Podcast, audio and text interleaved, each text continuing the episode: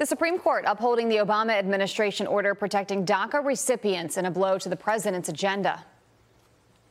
Chief Justice John Roberts made clear that the administration does indeed have the power to rescind DACA. They just didn't get the process right. So, can the White House try again? Joining us now with her expert opinion from the Judicial Crisis Network, Gayle Trotter. Gayle, thanks so much for being here. This case, as we know, was decided on procedural grounds. Why can't the administration and DHS really just try and fix the procedure and try again? Well, they can and they should continue to litigate it, but understand that the judicial branch has just jumped buckets of sand into what should be a straightforward process of this administration being able to undo what was an unlawful executive action in the first place. And unfortunately, I hate to say it, but Chief Justice John Roberts strikes yet again. And by the time that this gets through the courts again, it will be a new presidential term. And if Biden were to win, then DACA rescission is gone, and lawless people would have been able to weaponize the courts in able to thwart a president that they don't like. And this is not the way that the rule of law and our system of ordered liberty is supposed to work. Let's take a look at what Supreme Court Justice Clarence Thomas has to say about this. And this says, quote, today's decision must be recognized for what it is, an effort to avoid a politically controversial but legally correct decision. It has given the green light for future political battles to be fought in this court rather than where they rightfully belong, the political branches. What do you think of that? And I understand your point about, you know, timing with the election coming up, but, you know, if there is a procedural issue, there's a procedural issue with it, correct? Or no?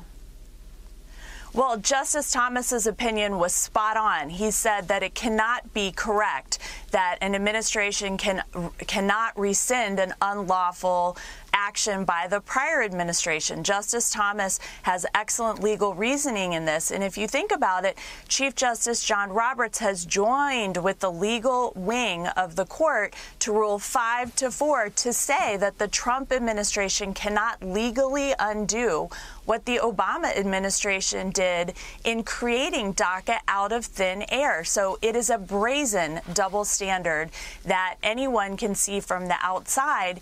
And Justice Thomas really goes into this in his opinion about how the court just doesn't want to get into this, but instead they're really opening the floodgates to even more political battles being taken to the court. And that's not the way that the court is supposed to, to operate.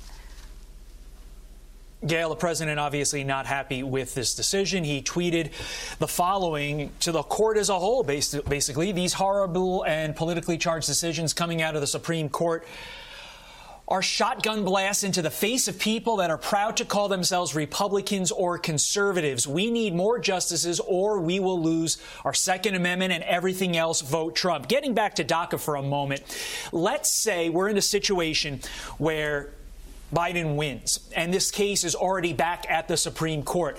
If Biden says, I'm scrapping the whole DACA thing, I don't care about it, does that make it moot in the Supreme Court during Biden's term? Right. Well, the government, if Biden were elected, would just stop litigating it. And in this case, dealing specifically what President Trump said in his tweet, Chief Justice John Roberts promised when he was nominated to be Chief Chief Justice that he would be a fair, independent umpire calling balls and strikes. But in this case, we're seeing that Chief Justice John Roberts has has proudly assumed the jersey of the anti-Trump forces. And, you know, Chief Justice John Roberts was not President Trump's pick.